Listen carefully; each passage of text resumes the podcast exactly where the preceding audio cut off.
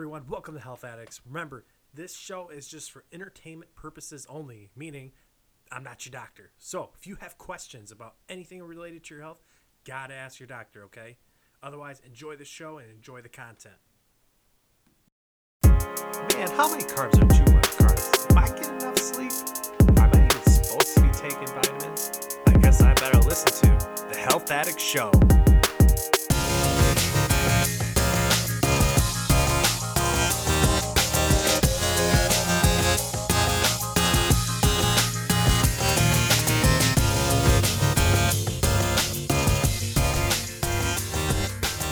All right, everybody. I think we got the audio fix since the last one. I really apologize for the last episode, but welcome to Health Addicts, everybody. It's good to have you back. We have a good show today, and we're going to talk about asthma. And I feel like many people know kind of what asthma is, as far as, you know, they've heard family members that had it. But we're going to take a really big, in depth look into it. We're going to go over a lot of stuff today on it. So, hopefully, give you a pretty good idea physiologically what's happening and how you can even treat somebody who's having an asthma attack. So, let's get started. So, where is asthma affecting you? It's primarily affecting you in your lungs. Your lungs are having an allergic reaction, so to speak. I say allergic reaction though because it's a non helping sequence that your body performs. It's not like your body needs to perform what this asthmatic response because physiologically there's nothing that helps you with your lungs closing down on themselves because it's inhibiting you to breathe. Now, there's kind of three ways that they go about describing asthma. And the first one is a reversible bronchial airway smooth muscle constriction, meaning that it is reversible through bronchodilators or other steroidal treatment. The next is airway inflammation, meaning the actual airways become inflamed and red, not allowing for air movement to pass. And the final one is more conducive to asthma, meaning increased responsiveness to an assortment of stimuli. This one's kind of more the reason what happens to asthma, uh, meaning that there's some kind of stimulus that tells the body to react in the way it's doing, the parasympathetic response that it is doing, because you have your flight or fight response or you have the rest and digest response. And the response that's happening during an asthma attack is the rest and digest response.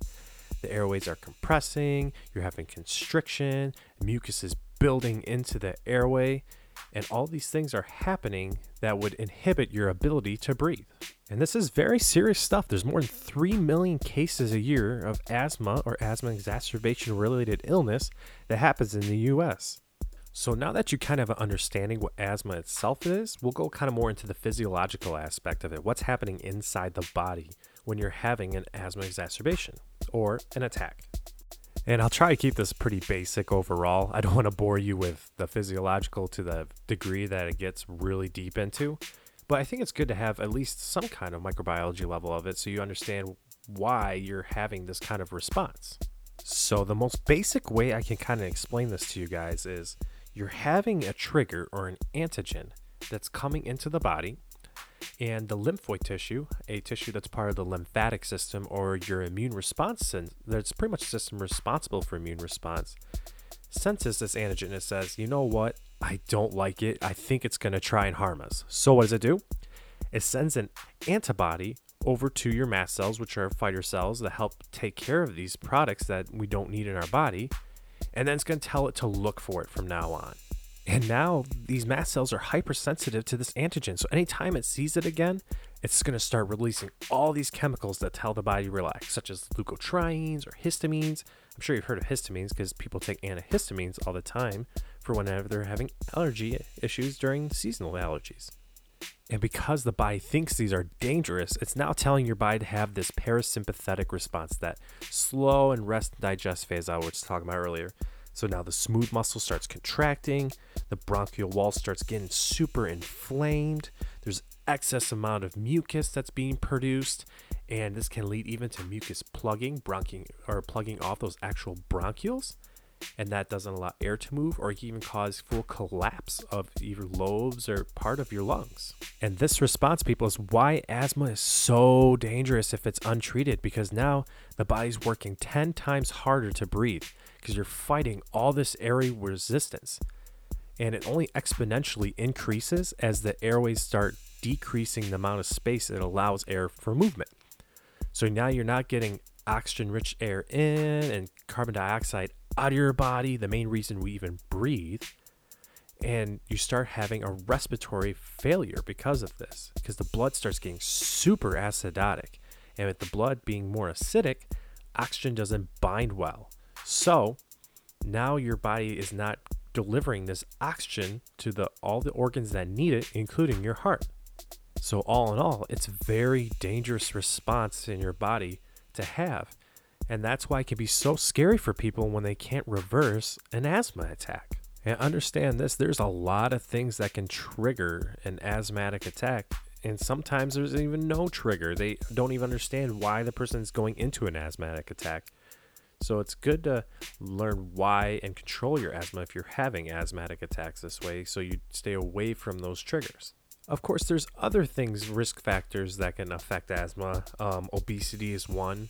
Um, sex can. Um, male in their younger days, and especially before 14, is twice as likely to have asthma than their female counterpart. There's other things too, like having the flu or pneumonia or bronchitis that week, or drugs. If you're doing drugs, don't get off the drugs, people. That can also affect it. Sleep. We talked about sleep. We talked about how important it is. Gotta get your sleep. And GERD, which is gastroesophageal reflux disease. And if anybody had a really, really hot meal, or salty meal, or acidic meal, and you start getting that back up in your esophagus, it's a burning feeling that's GERD, people. That's why you gotta watch what you eat. But there's really kind of two types of asthma reactions. One's an extrinsic reaction or an intrinsic reaction. An extrinsic is meaning something from the outside source is coming in and causing you to have an asthma attack, like cigarette smoke, dust, mold, uh, grass and tree pollen, uh, pet dander or cockroach dander. Yeah, the last one's kind of disgusting. But these kind of antigens that come into the body and tell, oh gosh, this is terrible for us. And then it has that reaction. Those are extrinsic reactions. The intrinsic response, though, is a little bit more tricky because it's unidentifiable what is causing the person to have an asthma attack. It's just the body's own immune, sp- immune system just deciding that it wants to go into an allergic reaction mode. Luckily, though, it's more an extrinsic factor than it is an intrinsic factor. Don't get me wrong, there's many people have just the extrinsic factor one, but most people have a reason for why they're going to an asthma attack, and I hate to say it, a lot of times it's smoking. People just can't give up smoking. But a lot of people also have allergies and other reactions to other things in their life, mold in the house or dust and dander. So, or even pets that they have and they've had for years, all of a sudden they're starting to have reactions to. So it's good to understand what's causing this kind of reaction. Now, there's kind of four um, grades of asthma. The intermittent is just uh, easy asthma, more or less. You have a cough twice a week. It doesn't really affect your daily life. You rarely have to use a bronchodilator therapy or a rescue inhaler. It doesn't really affect you, and your pulmonary function testing, this testing that they do to see how well your lung function is, is relatively normal 90 to 100%. Mild asthma, on the other hand, though, you have to use your inhaler twice a week. The cough is more frequent. You're actually getting inhibited just a little bit more by your asthma, but it still isn't affecting you overall. But you might see it even on a PFT, but usually a bronchodilator every once in a while fixes it and you're back on track. Now, moderate, on the other hand, things are starting to get just a little bit scarier. You're starting to have to use that inhaler more often, probably even once a day and you're even having to use maintenance inhalers. These inhalers work for long periods of time. They're extended inhalers or long acting beta agonists is another term they use for it. They help keep the lungs open for a long period of time because you're having such severe reactions, and these drugs are trying to help counteract why your lungs are having these kind of reactions.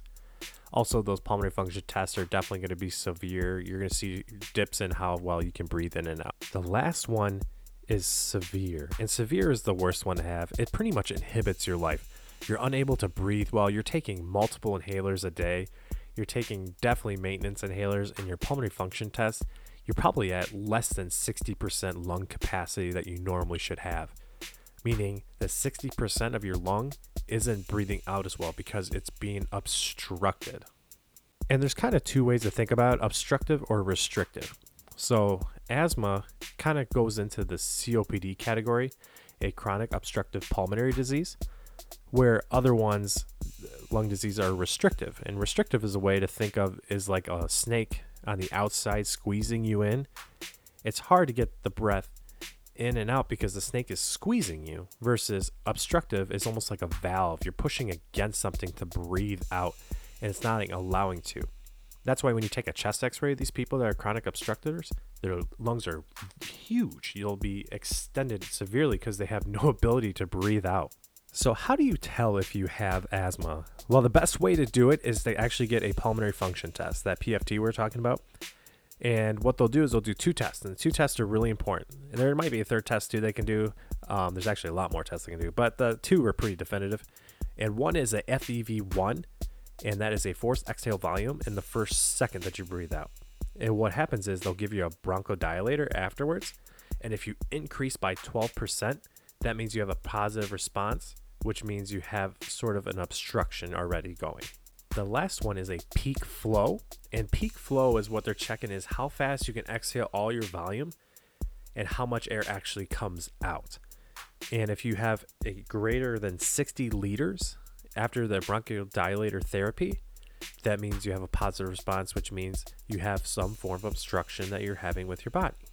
Now, let's say those two tests weren't definitive enough. What they could do is a methacholine challenge. And the methacholine challenge is people who are very affinitive to bronchial obstruction will have an asthmatic attack with this medication. Not a large one, but enough to where it tells, oh my gosh, I'm having some wheezing now. And it can be treated with bronchodilator therapy, but it's a great way to see if somebody has that obstructive component or a reactive airway. So, what is the treatment for asthma? And the treatment for asthma is just making sure that you're under well conditioned medications. There's certain medications you can take daily that help with asthma control. Um, leukotriene inhibitors, antihistamines.